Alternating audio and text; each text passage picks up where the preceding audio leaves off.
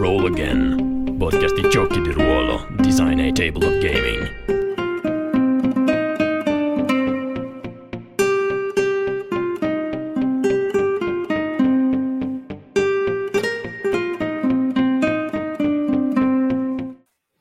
Buonasera, bentornati e bentornate a Roll Again, podcast di giochi di ruolo.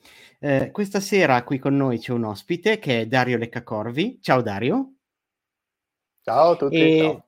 Dario è qui con noi per parlarci del suo mm, progetto imminente eh, che è Rain, eh, un gioco di ruolo di cui beh, parleremo abbondantemente durante la puntata, ma intanto iniziamo con Dario. Chi sei? Presentati al pubblico.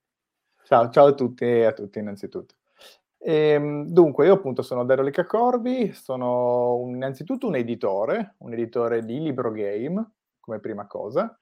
In effetti la mia casa editrice che si chiama Aristea è una casa editrice specializzata in libro game. Penso che più o meno chi ci sente abbia un'idea di che cosa sia un libro game in generale, però magari per i più giovani, quelli che magari non, non hanno tanta pratica con l'argomento, eh, spiego rapidamente che il libro game è una storia cui, che si sviluppa in base, in parte, in base alle decisioni del lettore.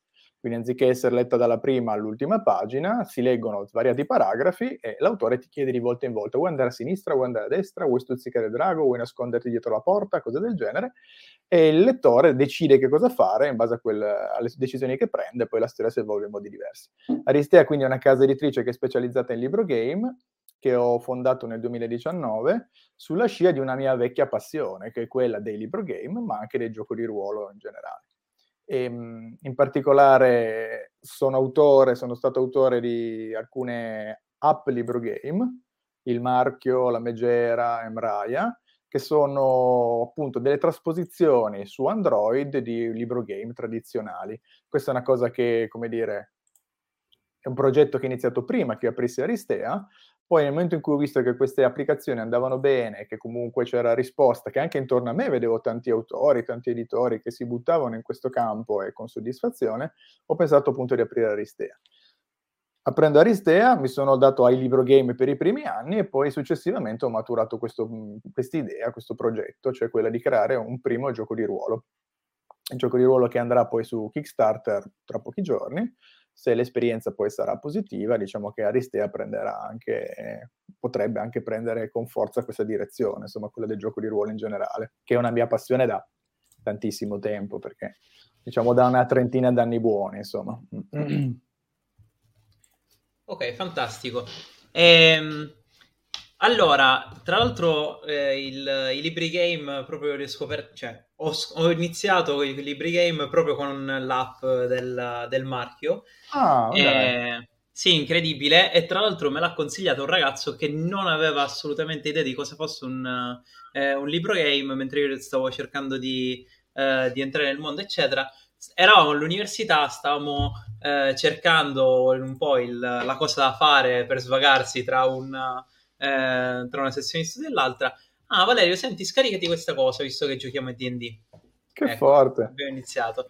E, ma parlaci un po' di Ray, Ryan, Ryan eh. giusto? Con no, la... che forte, perché mi ricordo che c'è anche un... No, ma poi c'è, ricordo che c'è un meme che gira su, sulla, sul gruppo. sì, Pronuncia Ra in Rain. è vero, è vero, è vero. Sì, allora in realtà eh, ti dico un piccolo retroscena, cioè quando dovevamo decidere, no, allora Rhine è il nome del mondo all'interno del gioco, cioè le persone che abitano questo mondo definiscono la realtà a Rhine, ok? Questo è cosa, è un elemento della lore che esiste da sempre, da che esiste questa ambientazione. Poi quando ci siamo posti il problema, ma come chiamiamo questo gioco? Sapete bene che non è una scelta banale, ci abbiamo ragionato, eccetera, eccetera. Dei, a me convinceva abbastanza Ryan, ma uno dei motivi che erano, come dire, che scoraggiavano questa scelta era proprio che dicevano, ma poi ognuno lo pronuncerà come cavolo gli pare, no? e in effetti è così, però a un certo punto, non mi ricordo chi con grande saggezza, forse Andrea Tupac Mollica, che è coautore del gioco, disse, ah raga, a un certo punto va bene così. Cioè, alla ognuno fine... lo legge come gli pare. Sì, cioè non è che succede, cosa succede? Non è che muore qualcuno, non so, si spegne, muore una mamma addolorata nel momento in cui uno dice Rain anziché Rain. Alla fine poi, alla, poi magari, sent, magari, man mano che il gioco circola anche diciamo, attraverso interviste, cose del genere, poi si diffonderà anche la pronuncia che noi pensiamo corretta, ma in realtà non è che sia, sia poi così importante questo aspetto, quindi boh, siamo tranquilli per quello.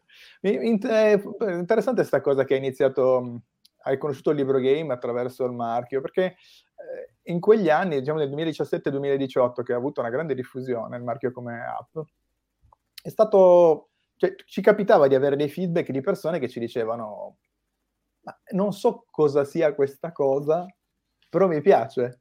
E in effetti, perché abbiamo poi reso, ci siamo poi resi conto, insieme alle persone che lavoravano a questa app, e fratelli Barbera in particolare, Andrea Maria Antigone e Diego Barbera, che per noi era una cosa ovvia cosa fosse un libro game, ma in realtà per tante persone Incredibile, rivelazione scioccante. Sai come facevi il cognome e chi mi ha suggerito di giocare a questo libro game? Sentiamo. Barbera. Davvero? Ah, ma Incredibile! allora vi conoscete! Dubito fortemente perché dico non so di dove siete voi, ah, ma okay, noi siamo okay, di Catania. Okay. Ah no, è vero, no, ma dai, davvero, quindi una coincidenza, vuoi dirmi che è tutta una coincidenza? Incredibile. Gli antichi hanno chiaramente eh, fatto bravo. qualcosa. Non esistono coincidenze, è tutto un disegno, è tutto un disegno.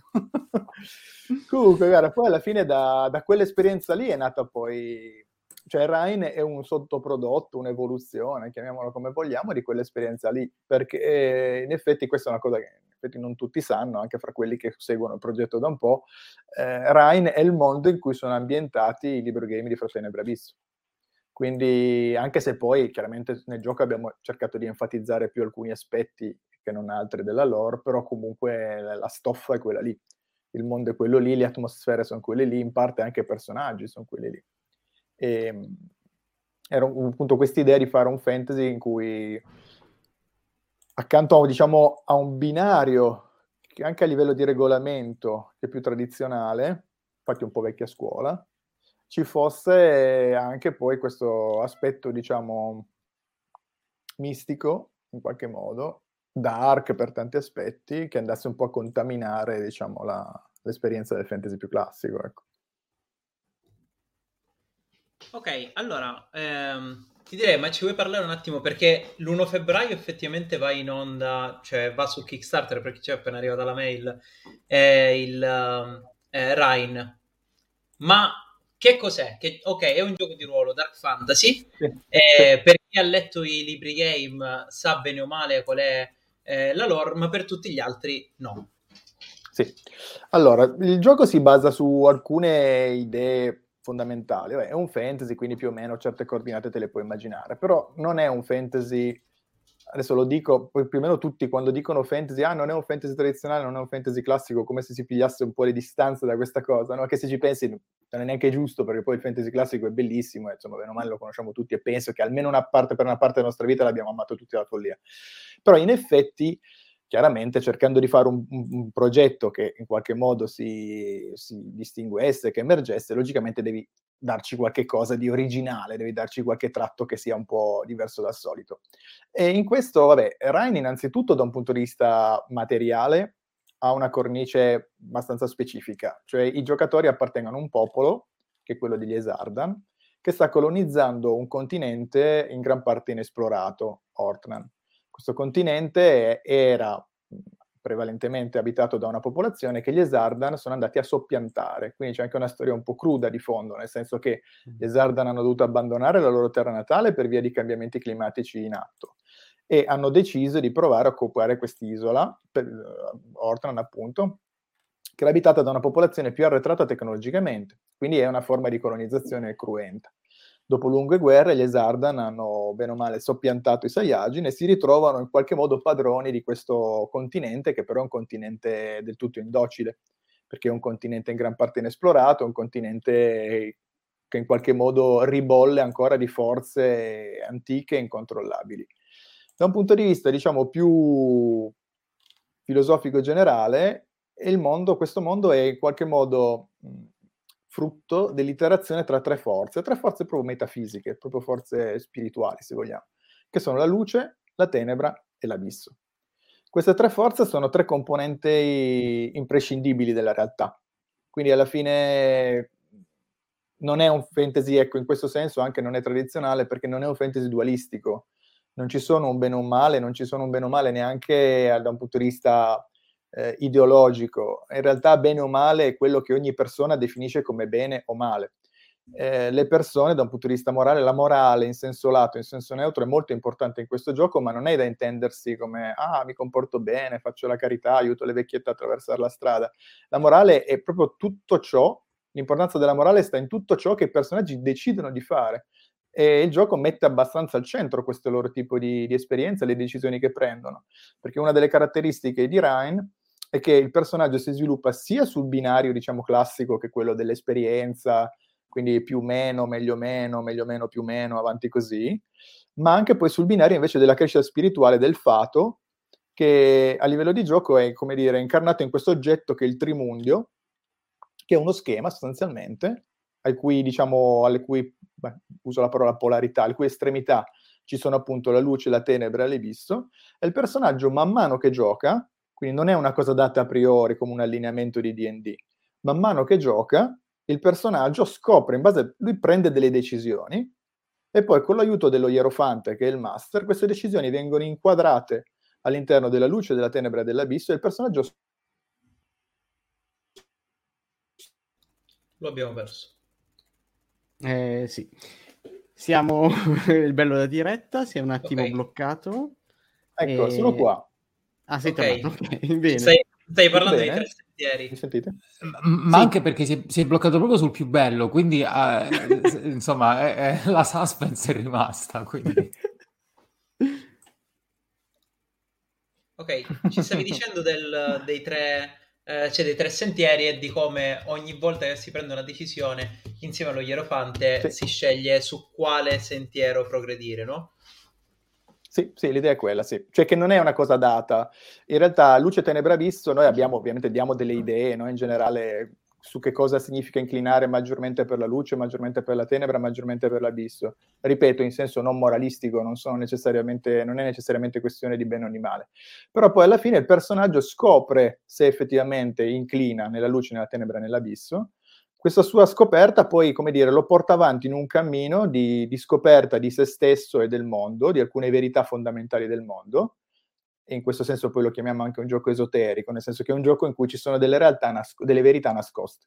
Il personaggio man mano le scopre, questa cosa a livello di meccanica di gioco è implementata dai sigilli, che sono, come dire, delle stazioni all'interno del sentiero che il personaggio segue nel Trimundio, man mano che il personaggio spezza dei sigilli, acquisisce una conoscenza della realtà e questa conoscenza della realtà gli dà un potere sulla realtà stessa, un potere proprio di ordine mistico, quindi tipo una, una manipola- capacità di manipolare la realtà, insomma, in qualche modo. Ehm, E, quindi abbiamo messo un po' questa, pur in un impianto che non vuole essere dualistico, non vuole essere moralistico, abbiamo cercato di mettere la morale un po' al centro del gioco, in effetti. Cioè spesso poi nel gioco, non è l'unico aspetto del gioco ovviamente, però spesso i personaggi si trovano a dover prendere decisioni spinose e queste loro decisioni non è che dici è giusto o sbagliato, semplicemente hanno poi delle conseguenze, delle conseguenze immediate a livello di trama, come è ovvio, ma anche poi delle conseguenze nello sviluppo del personaggio, anche poi nella sua build, di fatto, perché il personaggio poi cresce, acquisisce potere in una direzione o nell'altra anche in base alla moralità. Ma un personaggio può anche intraprendere più sentieri o ne intraprende sempre solo uno? In realtà il- all'interno del Trimundio ci si muove passo dopo passo nelle varie polarità che non si escludono. Quindi tendenzialmente uno può anche mantenere un approccio equilibrato. Questo però, ah, questo da una parte presenta dei vantaggi, perché un aspetto che non ho accennato è il fatto che poi, a seconda di quanto uno è più affine rispetto a uno dei principi, si ritrova, come dire, anche più a suo agio o facilitato in determinate situazioni o interazioni. Magari questo poi ve lo spiego meglio dopo. Però quello che volevo dire è che in effetti può avere dei vantaggi crescere in maniera abbastanza equilibrata fra luce e tenebra abisso, però anche uno svantaggio, nel senso che se io invece mi concentro di più su una direzione in particolare, sblocco più velocemente i sigilli e quindi ottengo questi poteri di cui vi accennavo più rapidamente. Ecco. Però allo stesso tempo, in effetti, visto che queste tre polarità sono anche collegate in qualche modo a- anche alle creature che popolano Rhine, perché la tenebra in qualche modo è associata agli antichi, che sono delle antiche civiltà non umane che ancora, bene o male, allineano prevalentemente nel sottosuolo, ma non solo, mentre l'abisso è la forza legata maggiormente agli spiriti, che sono appunto forze immateriali che stanno al di là del mondo degli uomini. Addentrarsi molto nella via della tenebra facilita il personaggio, adesso per fare un esempio, nelle interazioni con gli antichi, avviarsi molto in profondità nel sentiero dell'abisso lo facilita nell'interazione con gli spiriti, avviarsi molto lungo il sentiero della luce lo facilita nell'interazione con gli altri esseri umani.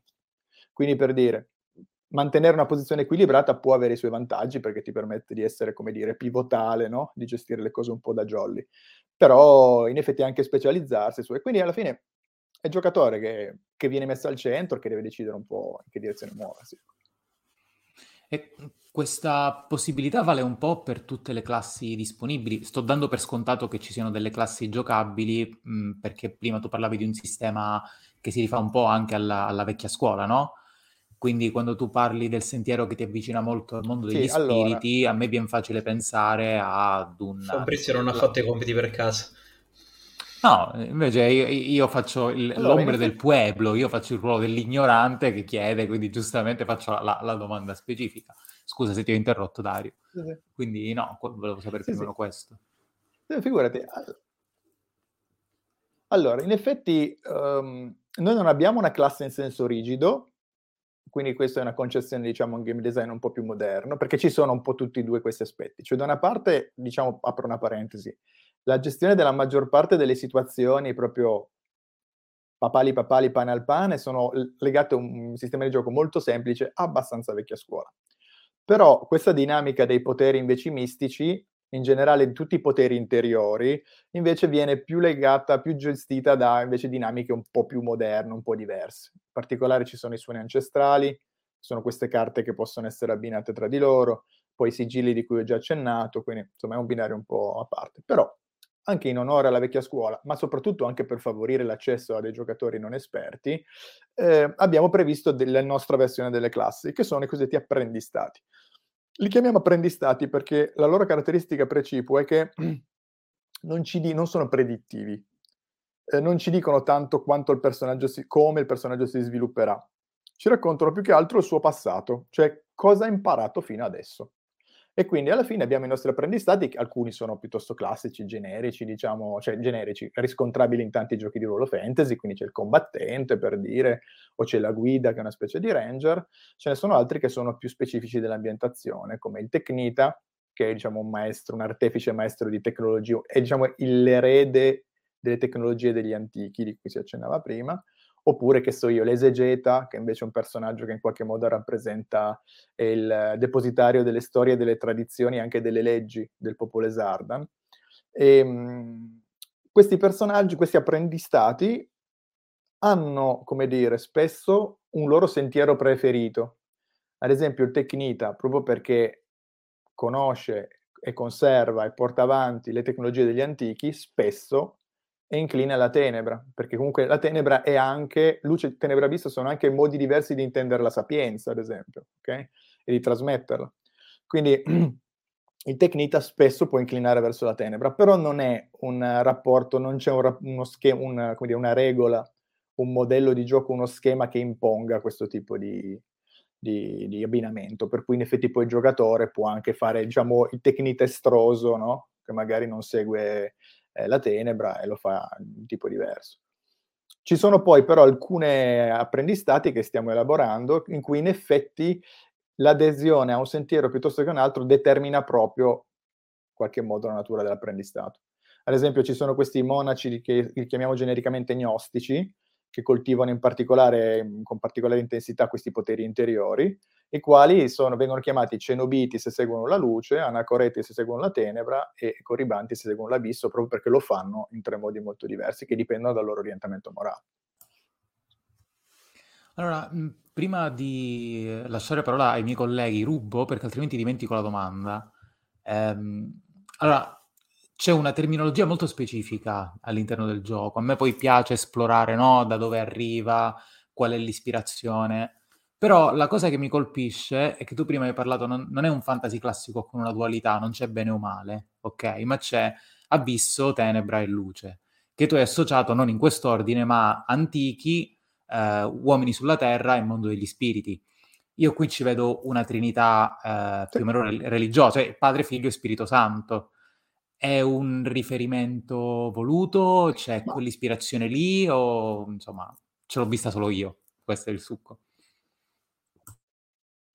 Ma allora, sulla Trinità cristiana cioè, non, non ci siamo riferiti direttamente a quello, però in effetti è un gioco che va a triadi. A triadi, co- come in effetti, se vuoi, in concomitanza, se vuoi, come tante pens- forme di pensiero religioso, come anche, non so, certe forme di filosofia, come quella hegeliana, per dire, o in effetti quest'idea, cioè abbiamo proprio cercato una delle cose che volevamo scartare era proprio il dualismo, proprio perché il dualismo è una delle caratteristiche più classiche, no? se vogliamo, più connaturate nel fantasy. No? Normalmente c'è sempre una lotta fra il bene e il male che si contrappongono. A volte poi ci può essere magari un fantasy sporco, cattivo, in cui il bene di fatto non esiste e ognuno pensa per sé.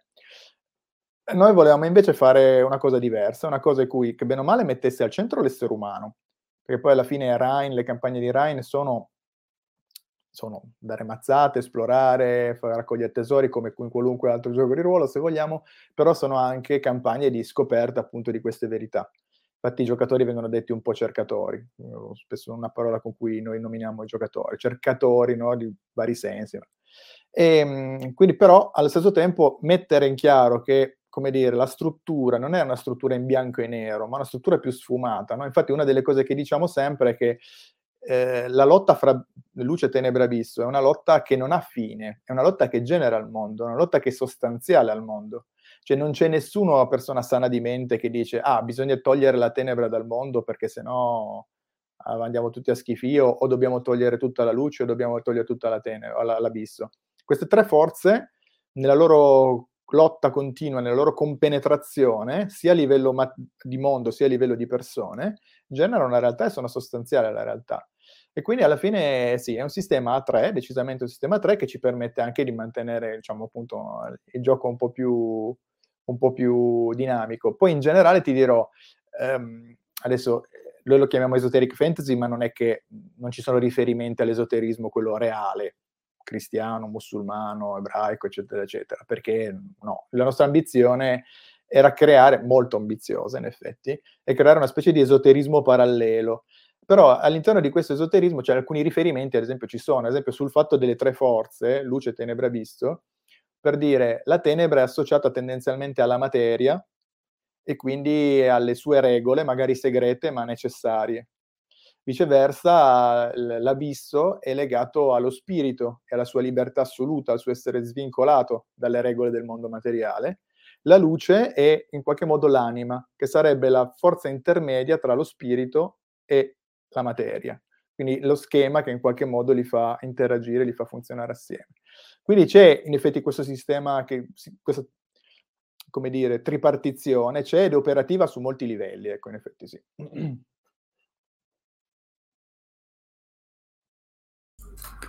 Vado io allora, visto che gli altri fanno i timidi. E, no, allora io in realtà questa, a un certo punto ti sei, ti sei fermato, ma era, eh, mi è rimasta qui, diciamo, hai detto che poi l'avremmo approfondito, l'aspetto su come diciamo, i sentieri percorsi dai personaggi su Tenebra, Abisso e Luce non, non hanno soltanto delle conseguenze meccaniche, mi sembra che hai cominciato a dire su poteri o capacità che sbloccano, ma anche su come credo l'avevi introdotto, quindi non, non l'hai spiegato meglio, quindi te lo chiedo, però forse su come proprio lo Ierofante impo- imposta, non so, le situazioni, le campagne o qualsiasi. Se, se mh, ci vuoi dire qualcosa in più su questo, a, me, a me è interessato, quando hai detto ce lo dici dopo, me lo sono segnato. Sì, sì, sì puoi... su questo vorrei sapere. Ma eh, guarda, ti dico, questa... Mh il trimundio, diciamo, questa tripartizione fra luce, tenebra, abisso, eh, luce, tenebra e abisso è proprio operativa su tantissimi livelli nel gioco, lo informa proprio, lo, struttura proprio. Per cui anche il mondo stesso, da un punto di vista, non dico geografico, ma quasi, è diviso in una parte in cui eh, predomina la luce, una parte in cui predomina la tenebra e una parte in cui predomina l'abisso. Come vi dicevo prima, luce, tenebra, abisso sono, come dire, componenti di tutti gli elementi della realtà. Non troverai mai un luogo, se non a livello puramente astratto e concettuale, che sia privo di uno di questi tre elementi. Cioè non troverai mai la pura luce, la pura tenebra, il puro abisso. E c'è come idea, ma è proprio una speculazione filosofica. In realtà ogni elemento è in qualche modo parte, diciamo, di, fa parte, ogni elemento della realtà è composto da queste tre forze. Però ci sono dei posti in cui queste tre forze, noi diciamo, insistono con maggior forza, sono più potenti. E la tenebra è particolarmente potente nel cosiddetto mondo di sotto, quindi tipicamente è il mondo di sotto, cioè il mondo sotterraneo, perché è diciamo sottoterra che eh, gli antichi ancora regnano, sottoterra e nei posti più lontani, più liminali, più lontani dalle civiltà degli uomini, quindi anche per dire nelle foreste più profonde o in mezzo alle montagne più sperdute. Ok, eccolo qua il trimondio. L'abisso invece è la forza che predomina nel cosiddetto mondo di là. Il mondo di là è l'oltremondo, è il mondo degli spiriti, è il mondo appunto delle forze immateriali che a volte i personaggi possono visitare in stati particolari, attraverso il sogno, ad esempio, attraverso, oppure attraverso stati anche alterati di qualche tipo, oppure magari attraverso visioni profetiche, allucinazioni o cose del genere. La parte in cui insiste maggiormente la luce è il mondo degli uomini, l'ecumene, il mondo dell'essere umano, che è il mondo che gli esseri umani coltivano, creano, sia da un punto di vista materiale, costruendo strade, porti, fortezze, villaggi, sia anche da un punto di vista in qualche modo spirituale, perché in qualche modo impongono gli esseri umani in questo mondo che comunque penso si, si inizia a intuire è comunque un mondo in qualche modo stru- da una struttura in qualche modo fluida, no? questa realtà composita sempre, no? non granitica, cioè gli esseri umani in qualche modo formano, impongono le loro regole al mondo, a una parte del mondo, anche proprio attraverso la loro presenza spirituale, sostanzialmente. Per cui, per dire in termini di gioco, le città sono i posti in cui sì, puoi trovare il malfattore, puoi trovare queste situazioni così, però normalmente eh, la magia, il weird, le cose più strane sono più rare. Viceversa, man mano che ti allontani dalle comunità umane, quindi ti addentri in terre sconosciute, in terre inesplorate, la realtà si fa più incerta, più malleabile, più pericolosa, meno prevedibile. Ok? Questa è una delle idee di base del gioco. Insomma.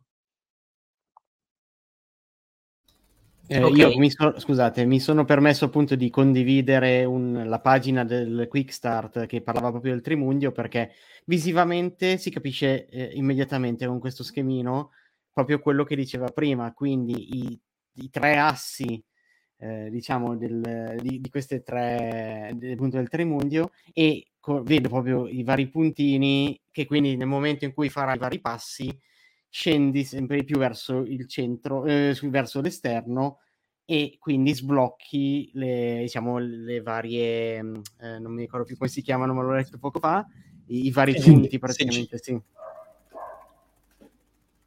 No, ma tra l'altro a me questa cosa eh, faceva impazzire, credo che farà impazzire anche Fabrizio, eh, perché l'altro giorno leggevo sul gruppo proprio la spiegazione dei simboli che avete associato a luce, tenebre e abisso, no? Quindi il cerchio perché sono tutti uguali. Lo eh, stavo per chiedere, mi hai proprio letto nella mente. Ah, vabbè, dai, allora glielo lascio spiegare a lui perché è davvero pazzesca questa spiegazione. Sì, allora, il, um, abbiamo dovuto ragionare, su alcuni abbiamo dovuto ragionarci di più, ma su altri in effetti veniva molto spontaneo. Eh, il cerchio cosa dice? Il cerchio tutti i punti sono lo- equidistanti, no? Dal centro. E quindi il cerchio in qualche modo si associa alla luce perché la luce da un punto di vista morale e politico, anche se vogliamo in senso alto, eh, rappresenta in qualche modo i rapporti eh, di reciprocità, di uguaglianza tra le persone. Eh, da un punto di vista politico, le società governate dalla luce sono società democratiche, democratiche diciamo non ecco, magari al giorno d'oggi appunto la democrazia è un fattore magari entrato anche un po' in crisi attraverso certi, per via anche semplicemente della dimensione degli stati, queste cose qua. Invece immaginiamo comunità molto più piccole, tipicamente, e quindi che sono rette da persone che condividono um, responsabilità, oneri e onori. È una cosa classica del Rhine, è questa, cioè gli Esardan, ma non solo loro, sono una popolazione che è molto orizzontale, quindi ah, non, hanno, non c'è una nobiltà, duchi, conti, re, marchesi, un clero che vesta, cioè alla fine loro sono, come dire, tendono a, a essere comunità di pionieri, in qualche modo, che prendono le decisioni assieme il più possibile assieme e che si trattano più o meno sempre da pari. Poi è chiaro che ci sarà quello un po' più ricco, quello un po' meno ricco, quello più bello, quello più alto, quello più basso, però comunque fondamentalmente sono comunità abbastanza omogenee. La luce rappresenta questo tipo di valore all'interno delle società, ok? La reciprocità, la responsabilità condivisa, ok? La tenebra invece con la sua struttura che è appunto di triangolo, triangolo col vertice diciamo in alto, rappresenta la gerarchia, quindi, quindi, non il male, tenebra male, no, rappresenta la gerarchia e quindi da un punto di vista politico, a volte la gerarchia è necessaria per certi compiti, lo sapete bene, eh, rappresenta il principio gerarchico per cui i più, diciamo, deboli o, in, diciamo, peggiori, quelli che sanno di meno, eccetera, eccetera, devono obbedire, in qualche modo aderire alle posizioni di quelli più forti, migliori, tra virgolette, eccetera, eccetera. Questo anche da un punto di vista del, del sapere si trasforma, in, come dire, in una, ha una valenza il sapere, secondo la tenebra, è un sapere prevalentemente esoterico, per l'appunto, cioè alla fine ci sono delle guide che ti spiegano che cosa devi fare, tu in qualche modo devi aderire. Infine l'ottagono, che nasce un po' come simbolo, anche abbiamo dovuto ragionare un po', l'ottagono con le sue facce che vanno in direzioni diverse, da una parte è simile, se vogliamo, al cerchio, però rappresenta maggiormente questa, come dire, la, dis- la divergenza degli obiettivi, perché l'abisso è il mondo della libertà estrema, e quindi dell'individuo a forma, diciamo, da un punto di vista politico è sostanzialmente anarchico. Il personaggio che segue maggiormente la via dell'abisso, principalmente la via dell'abisso, è un personaggio che fa sempre quello che gli gira a lui, fondamentalmente, e che pone sempre al centro i suoi stati emotivi, le sue decisioni personali, eccetera, eccetera. Chiaramente poi questi postati all'estremo, ognuno di questi, come dire, orientamenti manifesta dei pregi ma anche dei difetti, no? E poi alla fine, nella pratica, anche se andiamo a vedere, nelle società umane spesso invece sono un miscuglio no? di questi elementi, se andiamo a vedere, quale più, quale meno. E quindi anche in questo abbiamo pensato che Ryan potesse essere rappresentativo. Tra l'altro, poi eh, Fabri mi direi se, ho, se effettivamente uh, ho, ho toccato le tue corde. E ehm, questa cosa mi dà il là per chiederti un'altra cosa, perché ad esempio c'è un, eh, un aspetto comunque grafico molto ricercato, no? Eh, che invece nei libri gioco non c'era, mm. eh, o meglio, almeno nei primi due, nella parte app, no? ed è un aspetto, come dicevo, molto ricercato, comunque va sempre verso un, ehm, verso un tipo specifico. Ora, quali sono le, ehm, eh, le reference un po' che avete eh, cercato, comunque il, eh, lo stile che avete cercato di far emergere, no? Cioè perché l'avete voluto creare in questo modo, avete eh, ingaggiato, penso, no? o fanno parte del team certi eh, illustratori. Ma allora, eh, questo ci porta a parlare in effetti di due o tre persone che, anzi, tre o quattro persone che sono essenziali al progetto. Oltre al primo ho menzionato, ne ho menzionato una sola per ora, che è Andrea Tupac Mollica, che è il coautore del gioco. Adesso ci, però ci spostiamo, e tra l'altro è anche autore delle, della, um, del soundtrack. Adesso abbiamo una prima traccia di musica ambient dedicata a Ryan e se poi Kickstarter lo permetterà andrà a svilupparne poi altri. E dal punto di vista invece grafico e visivo, noi abbiamo vabbè, innanzitutto diciamo, il direttore del comparto che è Fabio Porfidia. Fabio Porfidia che ormai insomma, piuttosto noto come illustratore, ha collaborato a tanti progetti importanti, Brancalonia, Nameless Land, anche Inferno, eccetera, eccetera. E, um, Fabio Porfidia, che tra l'altro è stato poi, eh, a partire da Emraia, cioè il terzo libro game di Fratelli Brabisso, è anche l'autore delle tavole interne. Quindi in effetti diciamo, ha preso un po' il testimone di tutta l'ambientazione, diciamo, di, sì, di tutta l'ambientazione, sia sul lato libro game sia sul lato gioco di ruolo. Con Fabio abbiamo, ci siamo chiaramente confrontati, abbiamo cercato di impostare il discorso generale, cioè l'idea, quello che volevamo. E, e abbiamo trovato alcune idee chiave. Da una parte, appunto, un'estetica che non fosse troppo strettamente medievaleggiante, e un'estetica che a tratti si rifacesse anche, come dire, a, a una certa arte un po' simbolica, ok?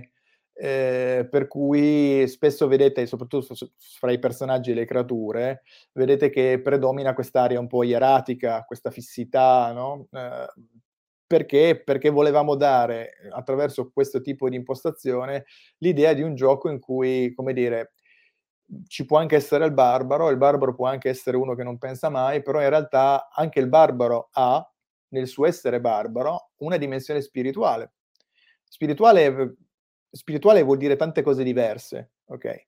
E quindi alla fine volevamo che anche il combattente sembrasse un uomo di gravi pensieri, un uomo che ha un passato, un uomo no? di un certo tipo, e quindi ci aiutava questo tipo di impostazione.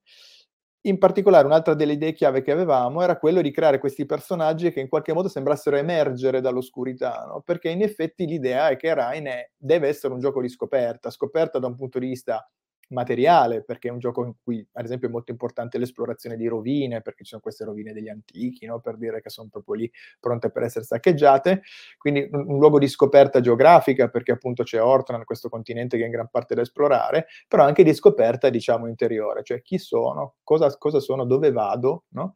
E quindi ci piacevano questi personaggi che eh, potete poi vedere nel basso sono molto scuri, poi in qualche modo la luce li coglie sull'alto, no? E, ehm, e, quindi abbiamo, e poi tra l'altro questo tipo di gioco ce l'hanno tenuto anche poi Alessandro Pedarra, che è stato il grafico che ha curato il progetto grafico appunto di, del manuale, eh, che quindi ha usato gli elementi preparati da Fabio, ma li ha usati in modo molto particolare, creando ad esempio questa alternanza fra nero e, chi- e bianco, fra chiaro e scuro, che volevano appunto simboleggiare anche questi passaggi fra la luce e la tenebra, insomma. E quindi sì, devo dire che abbiamo investito molto a livello di tempo e anche di denaro, però anche di tempo a cercare di ragionare su questi aspetti. Poi si è inserito poi anche eh, Luca Trentin come grafico e Silvia Pasqualetto come illustratrice e tutti quanti si sono tenuti abbastanza su questa ascolta, quindi colori scuri, caldi però, mh, mm, perché comunque, come dire... Mh, mm, la freddezza non è di questo gioco, è un gioco in effetti di, di forti emozioni, se vogliamo. E, ehm, e, alla fine abbiamo avuto, devo dire, ecco, devo dire che l'impostazione a me piace tantissimo.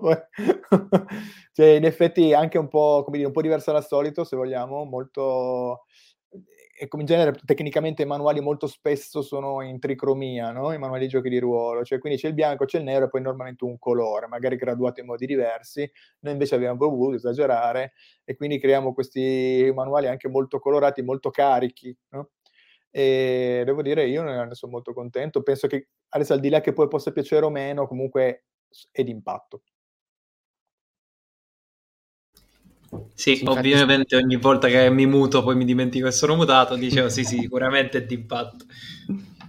Vai Rick, sì, scusa. Ho messo in condivisione appunto sempre dal Quick Start eh, che potete trovare gratuitamente all'indirizzo in sottoimpressione che anzi in questo che è quindi su bit.ly slash rain news eh, rain news anzi e potete eh, trovarlo gratuitamente e devo dire che è un Quickstar assolutamente corposo, cioè sono eh, 80 pagine doppie se ricordo bene, quindi direi che ce n'è, ce n'è già parecchio. Una novantina tra lore e parte del sistema e poi c'è l'avventura. Sì, ma noi l'abbiamo subito detto, cioè alla fine è un quick start, però ce n'è da giocare per, già per qualche sessione. Ecco. Cioè, abbiamo voluto fare un quick start che fosse già eh, proprio tutta la base del gioco. Poi, poi con i manuali andiamo a aggiungere nuovi equipaggiamenti, nuove specialità, nuovi rituali, tutta una serie, anche poi nuovi apprendistati, nuove classi di generati. Eh, però comunque alla fine c'è tutto quello che serve per iniziare a giocare e non solo, cioè non solo per fare la sessioncina d'assaggio, in realtà uno sì. può già giocarci parecchie ore, ecco. quella era l'idea.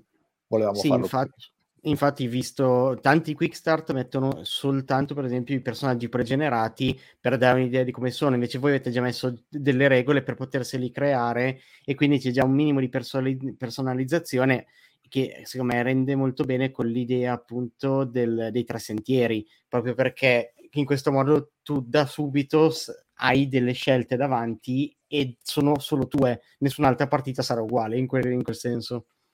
È una scelta che mi piace molto, sì, effettivamente. Sì, sì. E, um, volevo chiederti una cosa in realtà. Eh, il, um, allora, Vai. c'è una lore eh, molto, diciamo, c'è parecchia lore dietro. E uh, uh, chi non ha seguito i libri game eh, riesce a godersi appieno il gioco di ruolo oppure semplicemente magari chi ha scritto il libri game ha quella cosa in più del tipo ah questo è successo lì e quindi ci sono dei collegamenti ma allora, questo tipo di aspetto poi eventualmente ci sarà, però è più citazionistico secondo me. Cioè, ad esempio, può capitare che nelle campagne si vada a nominare un personaggio che compare nel libro game e questa è una cosa che chi ha letto il libro game se la gusta, no? molto nerdescamente, dice, ah cazzo, quello lì è quello che ho incontrato leggendo il libro game, l'ho incontrato in quella città, questo c'è. Da un punto di vista di gioco, in realtà no, anche perché ti dico, c'è uno zoccolo duro di appassionati della serie che sta anche seguendo il progetto, però in realtà il progetto, ad esempio, nelle fiere l'abbiamo fatto giocare ormai, non so, penso di poter dire senza spararla grossa a un 200 persone e praticamente nessuno, cioè pochissimo hanno letto il libro game. Quindi alla fine direi che è una cosa appunto più personale, che può aggiungere gusto personale se vogliamo, però non è, non è, concepito come necessario. Anche a livello di meccaniche di gioco in realtà abbiamo cercato di mantenere il motore di base centrato sul dado da 6, appunto vecchia scuola, e, e mh, anche di mh, preservare la centralità che ha il fato, no? cioè il fatto che all'interno del libro game anche il personaggio cresce nel punteggio di fatto e questo in qualche modo va a modificare l'ambiente intorno a lui positivamente, no? più il fatto è alto. Ripeto, sempre in senso non morale, eh? cioè non è che se fai l'azione cattiva ti tolgo il fato, cioè il fatto, come dire, un parametro a parte, no? cioè uno può essere seguire la tenebra, l'abisso o la luce, e in entrambi i tre casi può avere un fatto molto alto perché ha una presenza spirituale molto imponente, ok? Ehm, e ti dico, quindi abbiamo cercato di preservare questa cosa dal libro game, però in realtà non, non c'è una discendenza diretta ecco, di questi aspetti fondamentalmente. Capisco. Anzi, tra l'altro, una cosa che mi piace, devo dire che è una cosa che, cui sicu- di cui non eravamo sicuri, eh, è il fatto che possa essere anche un buon primo gioco di ruolo.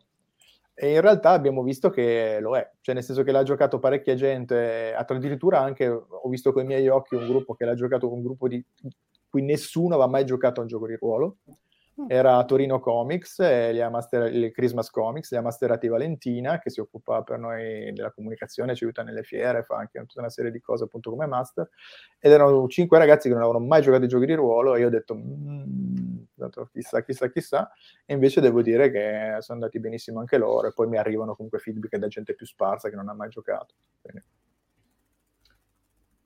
Peraltro eh, mi faceva venire in mente che leggendo il Quick Start per l'appunto e avendo giocato ai libri game si trovano molte, eh, eh, molti punti di contatto, no? nel senso per la, al, quasi per eh, la totalità dei tiri e comunque della gestione del sistema, i due sistemi sembrano proprio gli, gli stessi, se non quasi, no? Anche un po' la creazione del personaggio che eh, sì, qua ci sono i, eh, gli apprendistati extra rispetto mm-hmm. al, eh, ai, anche se lì qualcosa era di simile, no?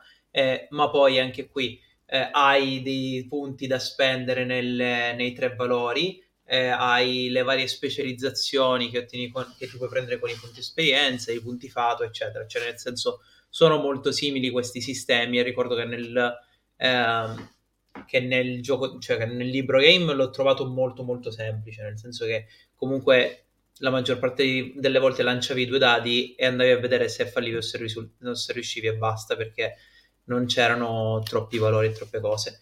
E, ehm, ma è un, nel senso, questa scelta è stata semplice dal punto di vista, cioè nel senso appena avete scelto di passare dal libro gioco al gioco di ruolo, avete detto ok, proviamo a mantenere il, eh, il sistema o è una cosa che è venuta dopo?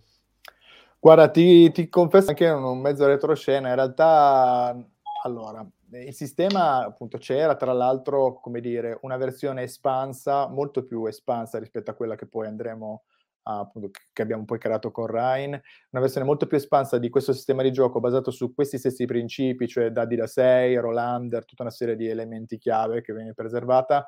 E ce l'ho e la uso per giocare giochi di ruolo, diciamo, a casa mia fra amici da tantissimi anni, no? okay? Quindi in realtà avevamo questa possibilità nel cassetto. Un'altra che avevamo, te lo dico, in effetti, in realtà per un po' abbiamo pensato se fare una skin per Dungeons Dragons quinta edizione quindi è una cosa completamente diversa. Ci abbiamo pensato lungamente perché per motivi che potete immaginare, perché comunque da una parte ci avrebbe dato molta più tranquillità no, nell'affrontare il progetto da un certo punto di vista, eh, perché comunque lo sapete, ci sono tantissimi giocatori di Dungeons Dragons che spesso aprono volentieri i portafogli per, per finanziare questa o quella skin, e quindi ci abbiamo pensato lungamente, questa cosa ci ha tentati, alla fine però abbiamo detto no, facciamo una cosa più di cuore, se vogliamo, e quindi abbiamo detto proviamo a fare un sistema che però sia, come dire, Richiama a questo punto, diciamo, ci è venuto spontaneo guardare al libro game perché ci dava, diciamo, questo ancoraggio forse più psicologico che non altro e poi cercare di arricchirlo perché in effetti rispetto poi al libro game, come avrai visto, ci sono alcune dinamiche, in particolare quella dell'incremento e quella dell'aggravio e dello sgravio e infine, se vogliamo, anche quella della sfida, che ci sono serviti proprio per mescolare un po' le carte e creare un gioco che non fosse troppo vecchia scuola, ecco, che, non, che in qualche modo desse qualche margine in più al giocatore moderno, ecco, sostanzialmente, pur senza appesantire troppo il meccanismo. Ecco, questa era la nostra ambizione. Ecco. Sono, eh, visto che le hai citate, se ce le vuoi spiegare velocemente queste meccaniche, perché sono effettivamente quelle in cui al momento del tiro il giocatore ierofante eh, cambiano un po' la, la staticità, diciamo, de, de la, del tiro classico, ecco, lo rendono un po' più dinamico, anche in base a quanto vuole rischiare il giocatore. Sì. Sì, sì, molto volentieri. Allora, ehm, siamo appassionati, quindi il dato tecnico non ci spaventa. E, ehm, dunque, di base il motore è quello dei dadi da 6. Allora, tipicamente ogni, riso- ogni situazione normale si risolve in modo banalissimo, cioè tirando due dadi da 6 e confrontando il risultato dei dadi con uno dei tre punteggi chiave del gioco, che sono valore, sapienza e astuzia. E qua ritorna il sistema A3 no, di cui si parlava con Fabrizio, e proprio va un po' a informare proprio tutto il gioco questo concetto qua dei tre. E, ehm, questo risolve buona parte delle situazioni classiche, del tipo, non so, voglio vedere se, non so, cerco tracce, vedo se, non so, riesco a convincere il mercante a farmi uno sconto, tutte queste situazioni, si tira un dado e si va avanti perché non ne vale la pena starci troppo a rigirare. Mm, diciamo che poi in casi eccezionali il master può uh, affibbiare un dado extra. Chiaramente su un sistema del genere un dado ha un grosso peso, quindi alla fine cioè, il massimo che può fare il master da questo punto di vista qua è infilare, rifilare al giocatore un altro dado per dirgli guarda che stai facendo un'azione molto difficile rispetto a quella normale.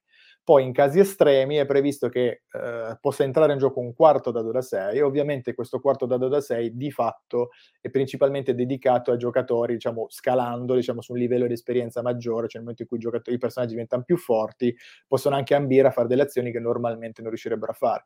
Allo stesso tempo, per i giocatori principianti può servire al master, diciamo, per metterli, non dico seduti, però se il giocatore dice vuoi, che vuole fare una cosa incredibile e il master non se la sente di dirgli no, non la puoi fare, perché no, allora dici vabbè, gli rifili una prova a quattro dadi, se se la cava, bene, se non se la cava male. Questo è il motore di base, però, quindi è molto semplice. Però eh, a questo si aggiungono tre, tre elementi a cui ho accennato prima. Il primo è il meccanismo dell'aggravio e dello sgravio, cioè in certi casi, rimanendo uguale il numero di dadi, quindi tipicamente 2, il master può dirti di cambiare un dado da 6 con un dado da 8. Ehm, questo rende ovviamente meno probabile riuscire nella prova, ma rende anche meno probabili gli incrementi di cui parliamo dopo, perché l'incremento si basa sull'1, quindi rende più difficile ottenere 1. Eh, tipicamente questo tipo di aggravio può avvenire per circostanze particolari. L'esempio che faccio sempre è, boh, arrampicarsi su una parete, in questo caso è 2 dadi da 6, normalmente se tira il vento e piove è un dado da 6 più un dado da 8, il master ti affibbia una grave. Però spesso, da un punto di vista proprio tattico, possono essere delle specialità dei personaggi non giocanti a rifilarti degli aggravi sia in situazioni di combattimento, perché magari hanno le specialità tipo distrarre, che so io, ma anche in situazioni diverse. Ad esempio, magari c'è un mercante che può, mentre discuti col mercante, si può affibbiare un aggravio anche nel tentativo di persuaderlo, per dire, no? quindi non è sempre legato al combattimento come meccanica. Per contro, il giocatore, quindi eh, diciamo, lo Hierofante si gioca questi aggravi soprattutto in base appunto all'azione dei personaggi non giocanti. Per contro, il giocatore reagisce a questa meccanica con quella degli sgravi uno sgravio ripulisce una prova dagli aggravi, oppure se non ci sono degli aggravi, o se il giocatore ha più di uno sgravio da giocare, vanno a cambiare un dado da 6 in un dado da 4. Okay? Quindi questa cosa, eh, però appunto, è legata soprattutto, cioè mentre il fatto in sé ti genera due dadi da 6 come difficoltà, al limite 3, invece la dinamica grave e sgravo è più legata, diciamo, al tira e molla fra master e giocatori, ok, fondamentalmente, fra ierofante e i cercatori. L'altro elemento che, che, caratterizza il gioco è l'incremento, cioè ogni volta che dado da, ogni, ogni volta che un dado mostra 1, quell'1 è un incremento e gli incrementi sono accumulabili. L'incremento genera un miglioramento nel risultato dell'azione. In combattimento tipicamente è un danno aggiuntivo. Quindi questa cosa, diciamo, aggravi e sgravi e incremento poi si incrociano come meccanismi nel momento in cui, in effetti, come si può facilmente intuire, eh, l'aggravio rende anche più difficile ottenere gli incrementi, mentre lo sgravio rende più facile ottenerli. Okay? infine c'è il concetto di sfida. Il concetto di sfida è in qualche modo orientato più verso i personaggi esperti, però nulla vieta, e l'abbiamo visto fare un sacco di volte a tavolo da gioco, che anche personaggi meno esperti utilizzino il concetto della sfida, e cioè il master dice la prova è una classica prova da 2 a 6, il giocatore sfida e dice ne tiro 3. Se riesce lo stesso nella prova, in teoria si può fare anche con una prova a 3 dadi, tirandone 4, se il personaggio riesce lo stesso nella prova, ottiene un incremento più tutti gli incrementi che ovviamente gli derivano dagli 1, che chiaramente tirando più dadi sono anche più probabili. Ovviamente questo tipo di dinamica è molto ambiziosa, però il gioco è, è intrecciato in modo tale che se io ho degli sgravi da giocare, e a volte può capitarmi di averne più di uno, perché magari ho uno sgravio che mi deriva a me da una specialità, uno sgravio che mi deriva magari perché da un determinato sigillo che è spezzato, magari un mio compagno può darmi uno sgravio perché magari è in grado di farlo, con questo sistema poi magari io posso ritrovarmi magari ad avere due, tre, quattro diciamo tipicamente da 1 a 3, però comunque mettiamo due o tre sgravi da giocare e questo significa che un, un tiro a 3 dadi da 6 mi diventa un tiro a 3 dadi da 4, che è tutta un'altra musica. E molto bene, eh, visto che comunque stiamo andando verso l'oretta, che è l- l- la durata delle nostre puntate, ti chiederei ancora una domanda sul Kickstarter vero e proprio, visto che è alle porte perché il primo febbraio inizia eh, se ci dai qualche piccola anticipazione, cioè co- come, mm, come è sviluppato, magari che, che pledge ci sono, qualche stretch goal, boh, qualcosa di succoso. Sì, sì, sì, sì, sì. ma guarda, ovviamente ci stiamo lavorando con, con alacremente e con passione, quindi ve ne parlo volentieri. E dunque, appunto, Kickstarter, come si diceva, parte martedì. Tra l'altro, vi segnalo, anche se ormai mancano pochi giorni, però vista la richiesta non è neanche plausibile, vi segnalo che c'è un concorso per eh, candidati autori, un concorso di soggetti. Cioè, noi chiediamo a tutte le, persone interessate se vogliono mandarci un soggetto per Rhine di 1500 battute, ci sono poi dettagli sul sito se si vuole. Questi soggetti, se attinenti, insomma, se giudicati validi, verranno poi pubblicati insieme al gioco. E poi in particolare se ci saranno alcuni soggetti che ci sembrano particolarmente promettenti poi chiederemo anche agli autori se vogliono aiutarci effettivamente come autori diciamo professionisti sviluppandoli in vere e proprie avventure. E, um, questo mi è venuto in mente perché uno degli elementi diciamo stretch goal appunto della campagna sarà poi il libretto a parte eh, anzi il libretto, insomma il libro a parte con questi soggetti, ok? Che se no potremo poi incorporare nella, nella struttura delle, delle, del progetto in sé. Di per sé noi prevediamo uh, due manuali che saranno il manuale delle regole, il manuale diciamo, dell'ambientazione, più un uh, terzo diciamo, manuale che sarà quello che raccoglierà la campagna introduttiva al gioco di ruolo. Ehm, a questo diciamo, gruppo base di testi si aggiungeranno poi il libro dei soggetti, come ti dicevo, e poi in particolare alcuni elementi fisici che vengono utilizzati nel gioco, in particolare le carte dei suoni ancestrali, le carte delle suoni ancestrali sono una, un altro, uno di quegli elementi meno vecchia scuola di cui vi accennavo del gioco. Um, dei, la magia in Rhine si articola in molti modi diversi, uno però, quello più da battaglia, più veloce, più rapido, è quello che passa attraverso i suoni ancestrali, che sono queste sillabe di potere che funzionano un po' come se fossero dei cantrip di Dungeons Dragons, quindi come dei poteri di basso livello, ma che uno può usare con grande frequenza, ma che abbinati tra di loro possono generare poi delle, dei mantra, noi li chiamiamo, sempre più potenti. E guarda, tra l'altro le ho qua, già che ci sono, magari ve le mostro. Non so quanto si vedranno, però. Le carte sono queste, sono queste qua.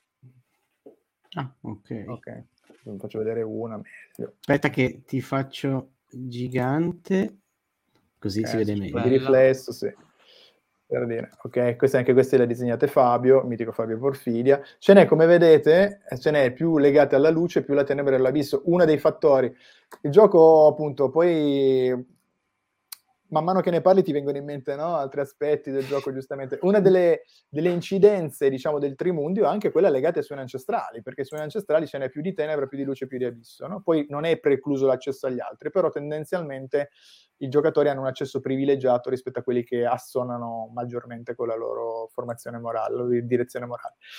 E quindi ci sarà compreso quello nel, nel nel, nel, pledge ci saranno anche le 12 carte relative ai suoni ancestrali e poi stiamo studiando, vabbè, la mappa, diciamo, poi tutta una serie di pledge fisici che andremo poi anche, cioè la serie di stretch goal fisici che andremo poi a inserire, tra cui appunto, oltre alle carte ci saranno anche le cartoline sigillo, quei famosi poteri di cui vi accennavo, si sostanziano poi in questi oggetti qua, ok?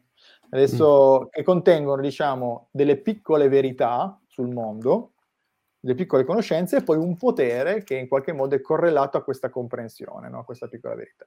E quindi un altro degli elementi fisici del gioco saranno appunto queste, queste cartoline sigillo che il giocatore tendenzialmente potrà usare durante, durante la sessione.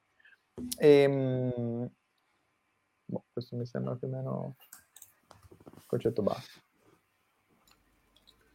Ok, fantastico.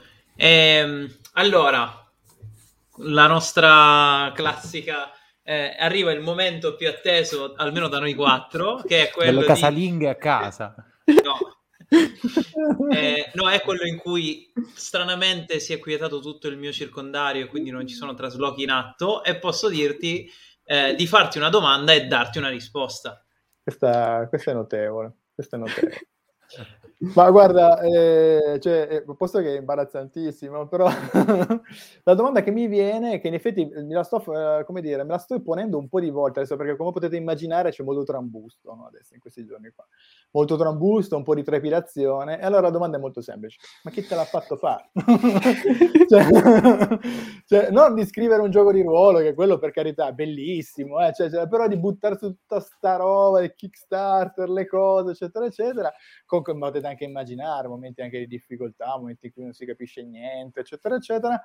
Però poi alla fine la risposta me la do e la risposta è che perché sta venendo una gran figata, secondo me. E quindi alla fine mi, mi, mi consolo così e dico, poi ovviamente penso, guarda, adesso fra un po' ci arriviamo e, e poi la sganciamo e poi davanti avremo un sacco di lavoro, però a quel punto, come dire, sarà tutto in discesa. E quindi mi sono fatto una domanda molto sincera e vi ho dato una risposta molto sincera. Fantastico, come ci piace. No, tutto molto molto bello e molto interessante. Tra l'altro, grazie per averci fatto vedere le carte, le cartoline, che è stato, come dire, un, un, incentivo in più ad aspettare questo, questo Kickstarter. Non so, vuoi um, dirci a, alle casalinghe all'ascolto come raggiungervi, magari per trovare qualche informazione in più, se avete un sito, una pagina, qualcosa per avere, diciamo, per, per poter raggiungere questo Kickstarter? Allora, volentieri. Allora, abbiamo, diciamo, come organi principali abbiamo la pagina Facebook, il gruppo Facebook, che è piuttosto attivo e purtroppo su due piedi non mi ricordo l'indirizzo. E, ehm, non so se c'è modo, vedrete voi. E, uh, il gruppo Facebook sì che lo sto girando. Lo troveremo noi, sì, sì, sì. sì. sì. Ok, grazie ragazzi, fantastico. E poi c'è il sito, quello è www.edizioniaristea.it, che in effetti ha poi la sua pagina dedicata a Ryan. Si parla, ovviamente tu arrivi, si parla anche di libro game, logicamente, che è l'attività principale comunque ancora della casa editrice, però poi c'è la, la pagina dedicata a Ryan. E poi chiaramente, se avete piacere, c'è la possibilità di prescriversi già al Kickstarter in modo tale che quando si, il Kickstarter effettivamente partirà martedì a una certa ora, vi arriva la notifica e così potete subito partecipare, e anche per via dell'early bird, perché in effetti ci sarà sicuramente un contenuto speciale che, che è riservato per diciamo, le prime 48 ore che andremo a rivelare in quel contesto. E per il resto abbiamo anche la pagina Instagram dell'editore, logicamente, anche se non è dedicata principalmente al progetto. Direi che comunque il sistema siete sul pezzo. Molto e... bene. E? Vai. Ah, stavo dicendo, eh, in realtà me lo sono mezzo scordato. Eh, no, re- ah, ok, ti stavo dicendo, eh, quando hai detto a un'ora imprecisata, una parte di me è morta perché noi ogni tanto in realtà per certi Kickstarter facciamo tipo a gara chi arriva primo e chi fa il, mm. eh, il primo backer di, la, la gara del primo backer è una gran cosa All'ultimo Riccardo è stato sconfitto amaramente. Sì, da, da lui. Quindi, quindi guarda, devo rifarmi. Guarda, io, allora, io penso che, sia, che sarà alle 17, però ti dirò, in questo mm. le chiavi di tutta questa cosa ce l'ha Valentino Sergi di Officina Meningi che ci sta seguendo, aiutando tantissimo in questa cosa. In effetti io no, queste cose non metto becco, nel senso che lui mi, mi dice giustamente qual è secondo lui la cosa migliore, io a secondo, è il suo okay. lavoro. Mm. Allora, prima di lasciarci ti direi... Ehm, di, uh, riassumi in questo allora in, uh, poche, in poche parole perché si dovrebbe cioè perché mm. dovremmo fare il uh, dovremmo uh, beccherare o comunque dovremmo sostenere uh, Ryan e, mm-hmm. e poi niente, nel senso cerchiamo di capire di salutarci poi in un modo estroso, visto che non okay. ci sono vicini particolari. ok, ma guarda, io non, eh, non, è che voglia convincere, cioè, vi dico, Ryan è un gioco di ruolo che è incentrato molto sulla scoperta del potere interiore dell'umanità. Ecco, questa è una cosa diversa che normalmente nei giochi di ruolo fantasy non c'è. E secondo me già per questo potrebbe valere la pena darci un'occhiata. Molto okay. bene, eh, direi che se non abbiamo altre domande o curiosità in questo momento, in realtà avrei mille cose da chiedere, ma l'ora, l'ora è già tarda per, esatto. per noi. E comunque è stato molto interessante, quindi grazie Dario di essere stato qui con noi stasera a raccontarci Rain e tutti i vari retroscena. Eh, ricordiamo il mm. primo febbraio appunto inizia il Kickstarter quanto durerà Dario? un mese 20 giorni? no di meno dovrebbe essere 18 giorni sì. 18, 18 giorni ok e ehm, quindi ricordatevi di seguire la campagna Kickstarter di Ryan e, ehm, Io ricorderei anche a chi ci ascolta se hanno piacere di fare un salto sulla, nella nostra community Discord di The World Anvil dove si parla di giochi interessanti come Rime, ma si parla anche di tanti altri giochi e tanti altri temi a tema gioco di ruolo. E dato che ultimamente stanno venendo fuori tante sessioni interessanti, magari possiamo organizzare anche una sessione all'avventura introduttiva del Quickstart di, di Ryan, così lo proviamo molto volentieri insieme. Quindi se vi è ah. piaciuta, veniteci a trovare. Ah, e aggiungo anche, giusto perché a questo punto ne sono un, uh, un esempio, che se volete in qualche modo immergervi nell'ambientazione intanto di, uh, di Rhine, sul Play Store ci sono due, eh, i primi due capitoli che se non sbaglio sono ancora gratuiti, no? Sì, sì, sì, assolutamente sì. E io mi permetto un'altra cosa, se capitate sul sito di Aristea, io mi sento di consigliarvi Hong Kong Hustle, che mi ha fatto compagnia in un infinito viaggio di 12 ore in pullman dalla lontana Calabria alla vicina Modena, dove sono adesso, ed è un libro game a tema cyberpunk che è, io sono alla mia seconda run e mi dispiace che ho quasi finito la seconda run perché è veramente molto molto molto bello. Tra l'altro è consigliata anche una playlist di Spotify che immerge nell'ambientazione in maniera particolare, quindi se capitate da quelle parti, ricordatevi anche di Hong Kong Hustle. Molto bene. Eh, quindi... Tra l'altro è scritto da Andrea Tupac Mollica, che è coautore di Rai. Esatto. Bene, eh, mi tocca chiudere perché altrimenti andiamo avanti fino a mezzanotte, non che mi dispiacerebbe, ma tre ore di puntata poi non, non se le ascolta nessuno purtroppo. E allora, quindi grazie ancora Dario, grazie a tutti quelli che ci hanno ascoltato e noi ci sentiamo alla prossima puntata. Ciao a tutti. Ciao. Ciao. Ciao.